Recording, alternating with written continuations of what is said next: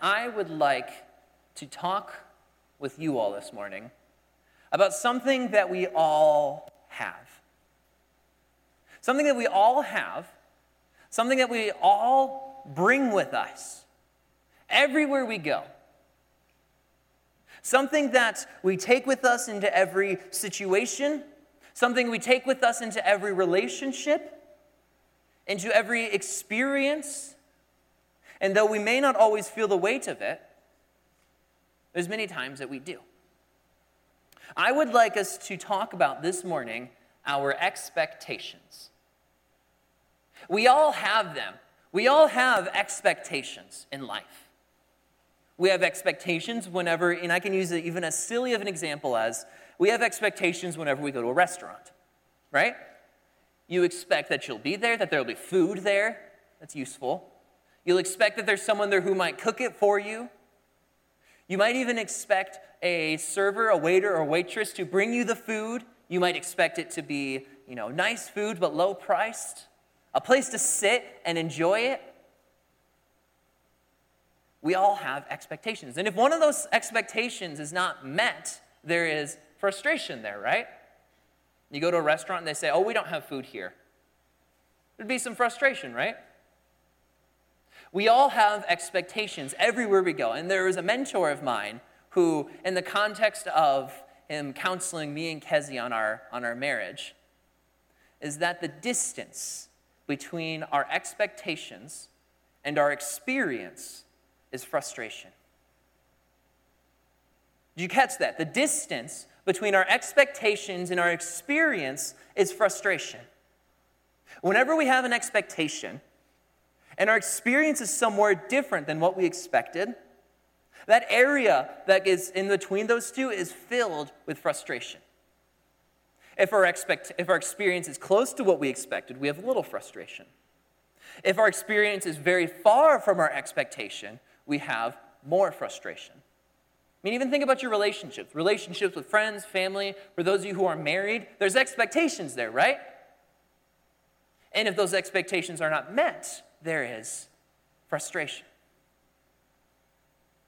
Now, with all these different things in life that we bring our expectations to, today I want us to talk about because this is true is that we is the expectations that we bring to church. What are your expectations that you have for church? Think about that for a moment. What do you expect to happen or to get out of church? I want you to genuinely think about that in your mind right now. Do you expect some dude up front talking? Do you expect the Bible to be read? Do you expect programs where different age ranges can connect with friends of similar habits and lifestyles? What do you expect from the church? The question is are all of our expectations valid? What I would like for us to do today is I would like for us to all align our expectation to the same place. Because we all come in with a wide variety of expectations. I want us to bring them all together into one place. And I want us to get our expectations from the Bible. The scriptures give us expectations of what the church is supposed to act like and do. And many times we can have expectations that are either much bigger than what the church expects or even much smaller than what the, what the Bible expects the church to do. And once we understand what the Bible expects the church to do, then we can look at our own expectations and see where they align with Scripture and also where they don't. Does that make sense? So, with that, let's open our Bibles to the book of Acts. Open up your Bibles, pull out your phone, do whatever you need to do to get to the Scripture. We're going to be in the book of Acts. We're going to be in chapter 2. We're going to start in verse 42, and we're going to go to verse 47. And while you're turning there, allow me to provide you the context that has been happening and, and bring you up to speed in the story that is the book of Acts. And so, and the setting of this story is the city of Jerusalem. in the first century AD in the province of Judea, where the Jewish people are being ruled over by the Roman Empire. And in the city of Jerusalem, especially at the time of this story, there's a lot of unrest. There's a lot of confusion. There's rumors swirling. As about a month before, a month or so before the setting of the story we're about to read, there was a man that was crucified, that was killed. But it was a man unlike any other that had ever been talked about. For people claimed that this man was something very, very special. Some claimed that he was a prophet of God. Others claimed that he was a man, was, was a prophet, was a descendant of Elijah, which is a promised, um, which is a promised thing in the Old Testament that one day there'd be someone named Elijah who would come and prepare the way for the Messiah, the Savior of God's people, the Israelites. Some people even believed that this man was the Messiah and was the Son of God, something that is unlike anything else that humanity had ever seen before. But for the normal person in Jerusalem, many of these were rumors, for they all knew that the man named Jesus had died, though some had believed that he didn't stay dead. Some had believed that he had risen from the dead miraculously. But for the average person in Jerusalem, these were mainly rumors. And on this particular day where the story finds itself, these, there would have been a, unlike any other day, it was, um, it was people walking about their day, you know, going to markets, doing chores, working, doing their different things. And on a street like every other street, in a second story building, unlike in, just like any other building, there came something very special. If people were walking on the streets, imagine yourself in this situation. You're walking in the streets of Jerusalem, and unlike any other building, there's a second story where the windows seem to be bringing out this really bright light. So bright that you can't even look at it. It's, it's as bright as the sun, and there seems to be a wind that is coming, not from around you, but from in the building. There's this swirling wind that's happening, and there's this light that's exuding, and it seems like inside this building there's people who are yelling and screaming. But not just yelling and screaming out of, pray, out, of, out of pain, but out of praise, out of a love and a worship. And these people are yelling and screaming in languages that, that, you may, that the average person at the time may have known Aramaic, Greek, and Latin. But also languages that they may not have known Persian, Akkadian, Arabic, Ugaric, all these different places, all around this area, these languages that, that, that, that were very uncommon, but that people spoke. Obviously, you can imagine a crowd was forming and saying, What is going on in this building?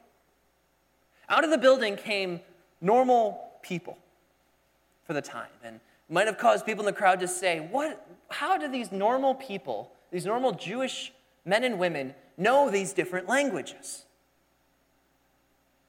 You might have heard someone in the crowd make a joke and say, Well, maybe they're intoxicated or filled with wine.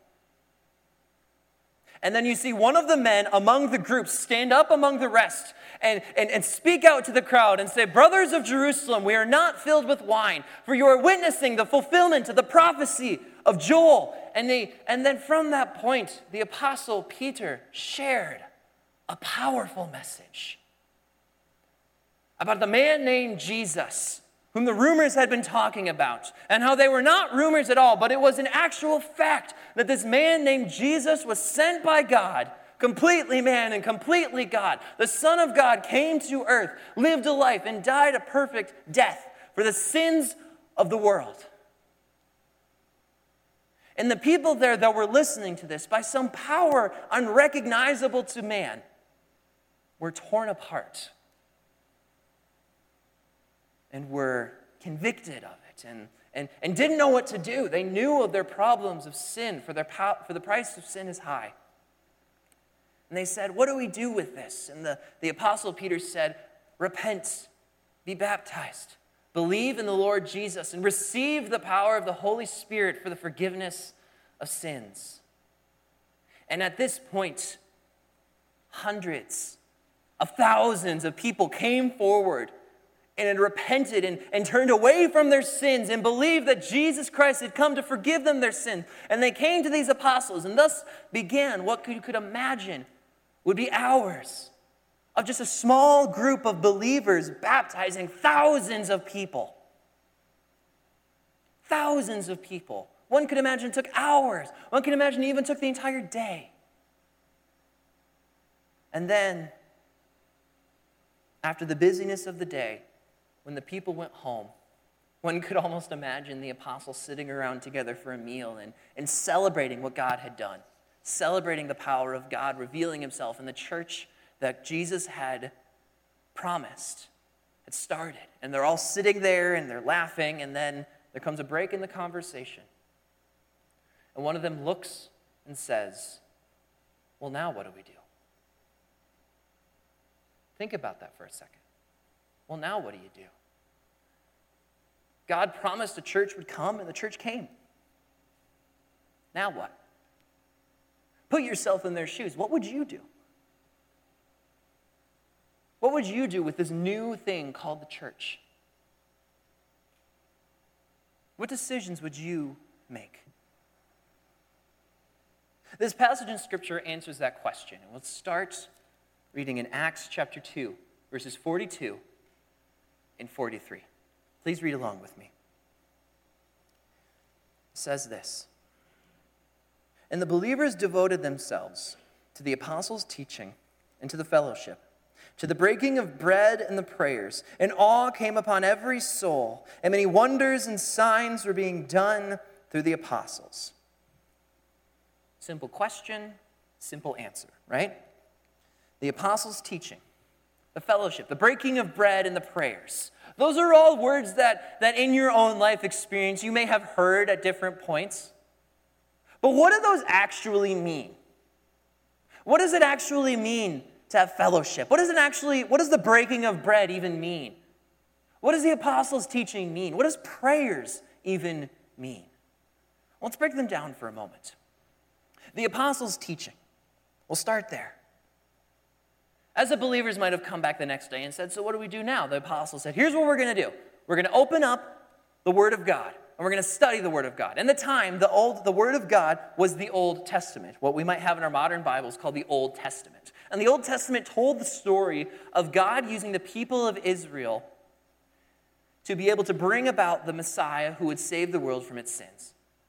And so the apostles would have gathered the people together and read from the Old Testament and shared about how the Old Testament points to a future Messiah. And they would have read through the Old Testament and studied the Old Testament and, and, and for lack of a better term, done Bible studies, talked about it. What does this passage mean? What does that passage mean? What does Isaiah mean when he's saying this? The apostles' teaching. After that was the fellowship. If you've been in any sort of church, you've heard the word fellowship. And if I were to ask what a simple definition of fellowship would be, perhaps you might say, well, it's, it's like being in relationships, it's being in community, right? It's being, it's, you know, it's being friends with each other. And while I wouldn't disagree with you, I'd say, yeah, that's, a, that's, that's, that's the general gist of it. I think it goes a step beyond that. I think that fellowship goes a step beyond just being friends. The word fellowship literally means becoming one. To become one. Anybody can have friendships with anybody. That's something that the world does, that's something that everybody does. That's normal. But fellowship is something that is unique to people who believe in God. Fellowship is this coming together, this becoming one, this action of such intimate and deep friendship that you are you, don't, you know more about the person than just simply where they work and how work's going. You talk to them more than just simply saying good morning in a passing conversation and they reply with good morning. You know, we, we as a church, we try to come up with these different ways to achieve fellowship. We have our, our coffee social hours. I love coffee. We have our coffee social hours, and that's not a bad thing. We have our, our, our little pizza parties or hot dog events or whatever, and I, I've had my fair share of pizza parties. But to achieve fellowship is nothing that the church can artificially manufacture, but it's something that can only come through believers coming together and knowing each other on a much deeper, intimate level, learning about your flaws, learning about the difficulties in life, learning about your experiences, learning from each other. A word that, I might, that we might be able to use to describe fellowship as bonding, literally bonding, coming together. So the first few things the church did was teaching and bonding. The next thing it says is they devoted themselves to the breaking of bread. Breaking of bread, food. That's great. They had meals together. It's not wrong, but it's deeper than that. Breaking of bread in the Bible is, used, is a phrase used to signify something that we call communion. And communion, we're going to be practicing communion today. But for those of you who have heard the word communion and heard about rem- all this sort of stuff, but don't really know what it is, allow me to explain it. Communion is, is something that, that Christ commanded the church to do as a way to remember the sacrifice that Jesus gave for the sins of the world. And many times, the way that it's done, shown in the Bible is that there is a piece of bread and there is a cup of, of wine, or we might use grape juice. But there is the bread and the cup, and the bread represents the body of Jesus Christ, who was torn apart and was shredded, and whose bones were broken for the sake of our sins. And the cup was used to resemble the blood of Jesus Christ that was, that was, that was spilled because of his wounds of being whipped, beaten, and flogged for your sins and for mine. And how every time we can take communion, we remember remember the sacrifice that God gave for us. Remembering. Breaking of bread is remembering. So we have teaching, we have bonding, we have remembering. And then finally it says in the prayers. Prayers, you know, you pray. It's praying is more than just genie in a bottle, ask God for whatever you want. Prayer is a conversation. Prayer is a relationship that we have with God where we can go to God at any point in life and not just ask Him for things that we want, but share our difficulties with God. It's keeping communication open between us and God. When we believe in God, we have the ability to have a relationship with God, and that relationship requires communication. And prayer is our way to have communication with God. Whether it's asking God to help a family member or even just telling God about your day and thanking Him for your day. That's what prayer is. I might use the word sharing when I think of prayer, us sharing with God in communication, in a relationship. So when we look at these four actions the church did, we can break them down to teaching, to bonding, to remembering, and to sharing If you're taking notes, write those four words down. Because when we look at what Scripture reveals to us that the church does, it all comes back to these four words teaching, bonding, remembering, and sharing. And if we are doing those four things properly, then we are fulfilling the expectations that God has given to us in Scripture. Now, what was the result of this? This was an idea. The, the, the apostle said, We're going to try this. We're going to see how this goes. And what happened as a result of it? Well, that was shown in verse 43, where it says, And awe came upon every soul, and many wonders and signs were being done through the apostles. That's interesting. The apostles said, We're going to try this and see how it goes. And then God begins to use that and show miraculous power through wonders and signs. Wonders and signs is words for, for miracles, doing miracles, perhaps even healing people, um, restoring blindness, things like that. Wonders and signs were being done as a result of what the church was doing. God was using what the church was doing to reveal his power. You see that? This is what God wants the church to do. How much more evidence do we need than when the church does something and God says, I'm using that. We're rolling with this. Let's go. Teaching, bonding, remembering, and sharing. And as we look through the rest of this passage, find the different ways that the rest of the things that the church does comes back to these four things. Because the church, for the rest of the passage we're studying today, does these four things. And they can all come back to these four things. Every single action they do is with the goal of these four things that they are doing together. Let's continue on and see some of the other ways that the church acted starting out. And next, we're going to read verses 44 and 45. Would you read them with me, please? And all who believed were together and had all things in common. And they were selling their possessions and belongings and distributing the proceeds to all as any had need. Stop. I feel like for a lot of Christians, particularly Christians who might live in the United States, these two verses might give a little bit of anxiety and say, oh, something doesn't, something sounds off here. You see, every, and I say that because every single book I read about this passage, every single sermon I listened to about this passage, every single commentary I used to study these verses, all of them, without excuse, I'm not lying to you, without excuse, all of them make sure to mention and say that they do not think these verses require what might be a trigger word for some, but is called socialism.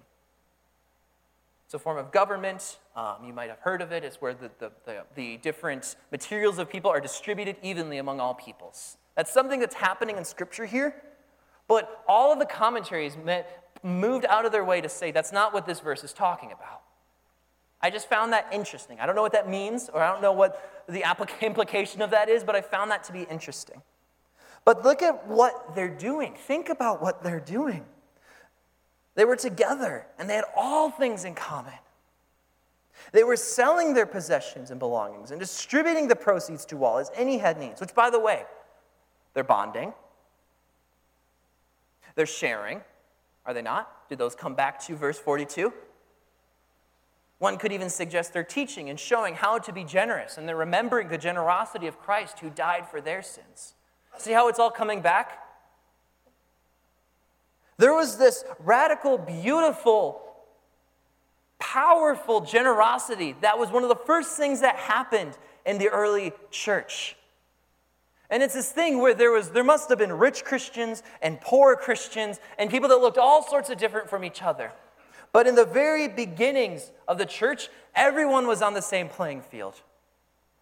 Those who might have been richer got rid of all of their stuff and gave it to some of their brothers and sisters who were poor and didn't have enough to eat or to drink.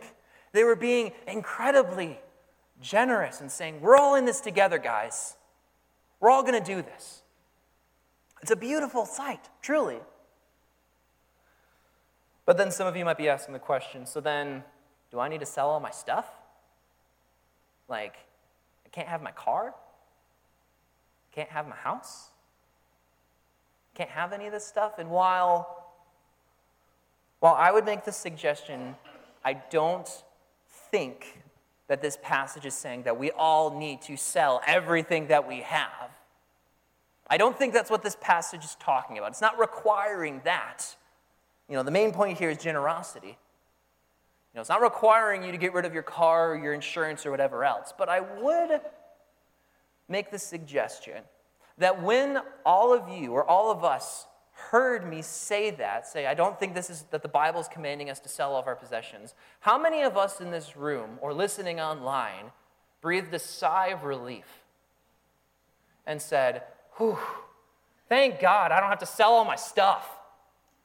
Thank goodness I don't have to get rid of my stuff and give it to the poor.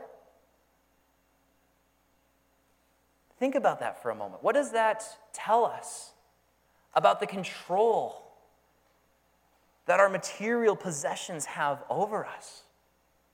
Where we say, Thank goodness, I don't have to get rid of all of my things. I'm not making judgments on others, but what I'm suggesting is if that was your reaction, if your reaction was a sign of relief and, whew, dodged one there, think about ways that your stuff might be controlling you. Think about ways that your stuff might have ownership over you instead of you having ownership over your stuff. Perhaps even think of or find ways to be generous, to give some of that stuff up, because it's not your stuff. It's stuff that God has provided for you to have, for you to use to bring honor and glory to Him. So that's one of the things the church was doing is generosity was incredible in the early church. And then we continue to some of the things the church did on a day by day basis. Verses 46 and the early part of verse 47. Read with me. And day by day, attending the temple together and breaking bread in their homes, they received their food with glad and generous hearts, praising God and having favor with all the people. Okay. On a day by day basis, every day, they were doing two things. They were meeting in the temple and they were gathering together in their homes, right? The temple. What do I mean by the temple? In the Old Testament, God commanded the Israelites to build a temple in the city of Jerusalem. And this temple signified and was the place where God brought his spirit to dwell in. So that when the Israelites would worship God by going to the temple, they would be in the presence of the Spirit of God. That was their way to connect with God, a way for them to connect with God. On at the point where the um, actually, just before this story on the day of Pentecost, which was what I talked about with the bright lights and the swirling winds and all that sort of stuff, from that point on, God's presence is given in a different way. Whereas in the Old Covenant, in the Old Testament, God's presence was brought in the temple. In the New Testament, God's presence, God's Spirit, is brought into the bodies of every Christian. If you are a Christian, if you have been repented of your sins and believed in Jesus, the Holy Spirit lives in you in a way that we can't fully understand. You know, it's not a, a ghost possession, like a, like a spirit possession of you, like those creepy movies. But it's this, it's, it's, it's the Spirit of God resting on you as if you are a temple of God. And God lives in you, God guides you, God helps you through your day to day life. But still, the Christians at that time found the ability to go to the temple. It was still teaching the Old Testament, which was their Bible, which was their Word of God. The New Testament wasn't around at that point. They were still able to go to the Old Testament or the, the temple, listen to the teachings there of the Old Testament, and pray and worship God there. By the way, teaching, right? They're bonding there, they're coming together corporately they're remembering, they're looking in the Old Testament and remembering how God designed um, the acts of history to bring about the Messiah at that particular place and time. And they were sharing and praying with, to God together and individually at the temple. And just as an aside, they had an amazing opportunity at that place to share their faith of the new, of the, of the Messiah returning and, and coming as a man Christ Jesus to the other Jews that were there. Think about that. Is that other Jews who did not believe in the Messiah were there and they were able to be there, read the same scriptures, talk about the same God, but talk about the fulfillment of the Old Testament in the man Jesus Christ. What an amazing outreach opportunity. Their corporate gathering became an outreach opportunity. Think about that. It's beautiful. And then at the same time, they gathered in their homes. They received their food with glad and generous hearts. They hung out with each other. They had dinner with each other. They had meals with each other. They were meeting in their homes. Your homes. Think of your homes. Your homes are, some ways, the most intimate, one of the most intimate places that you have. Your home is the place where you go to every day, where you sleep every day, where you eat at, where you spend time with your family. It's a very intimate place. It's a personal place. It's your home. Whereas the early Christians said, This is my home. And guess what? You're coming here. Come into my home. Be with me, be in my life with me, and vice versa. There's so much power to us opening the doors of our home and allowing people to come and spend time in our homes with us. I feel like many times we as Christians are able to leave church and leave the commands that God has given us in these four walls.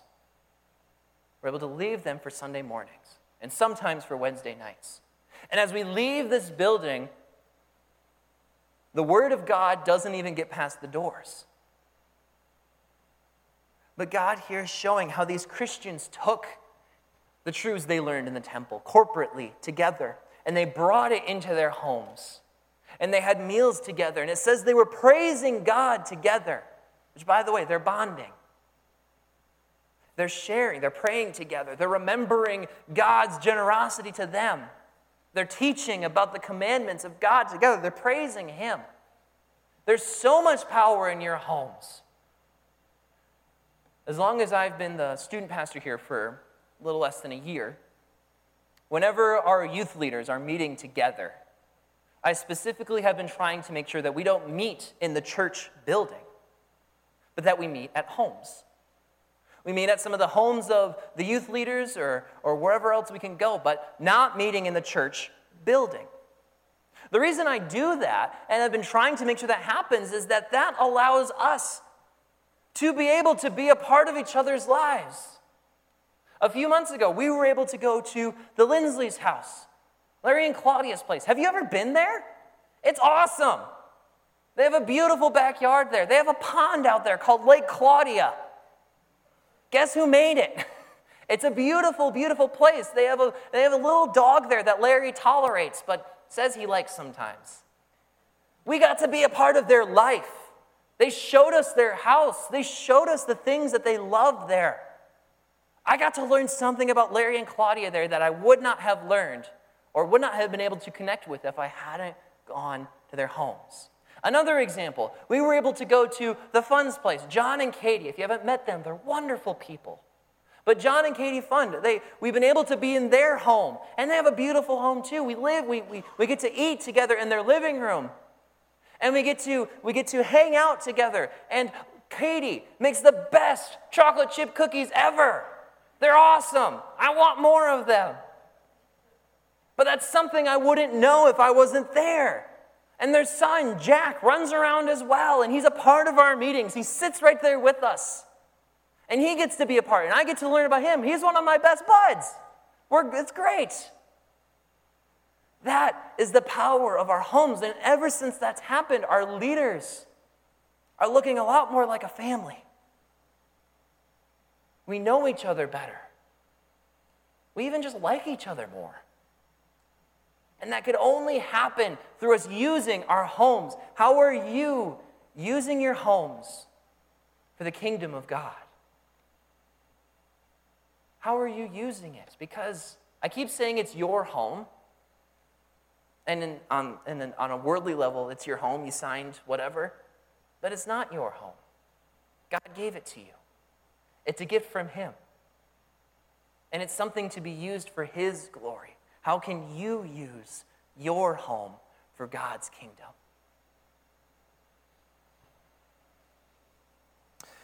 And so here's a lot of different things the church did starting out. But what was the result of that? What was the result of the four different categories here of teaching, bonding, sharing, remembering? What happened because of that? Well, we get that in verse 47, where it says that they were praising God having favor with all the people, and the Lord added to their number day by day those who were being saved. The church, starting out, was very, very busy and was together and was doing these different things. The apostles said, We're going to try this and see how it goes.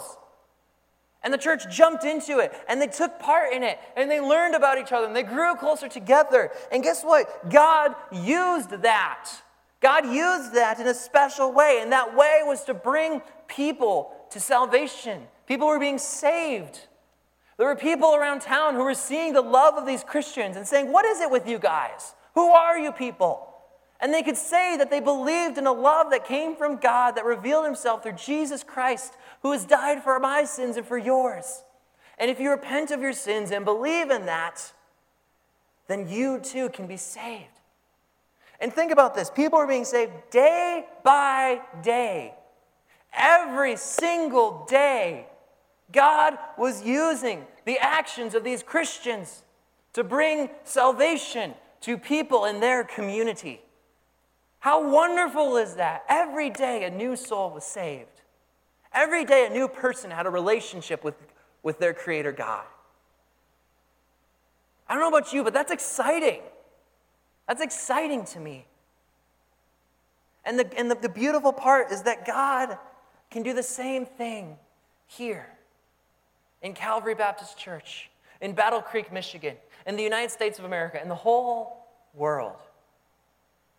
God can use our faithfulness to bring people to salvation day by day. These are the expectations given to us by Scripture. And as I close, I want to bring all that together. All the different actions from that passage boil down to teaching, bonding, remembering, and sharing. And when we look at this passage, these are the expectations that the Word of God has. Remember what I said earlier? Look at your own expectations.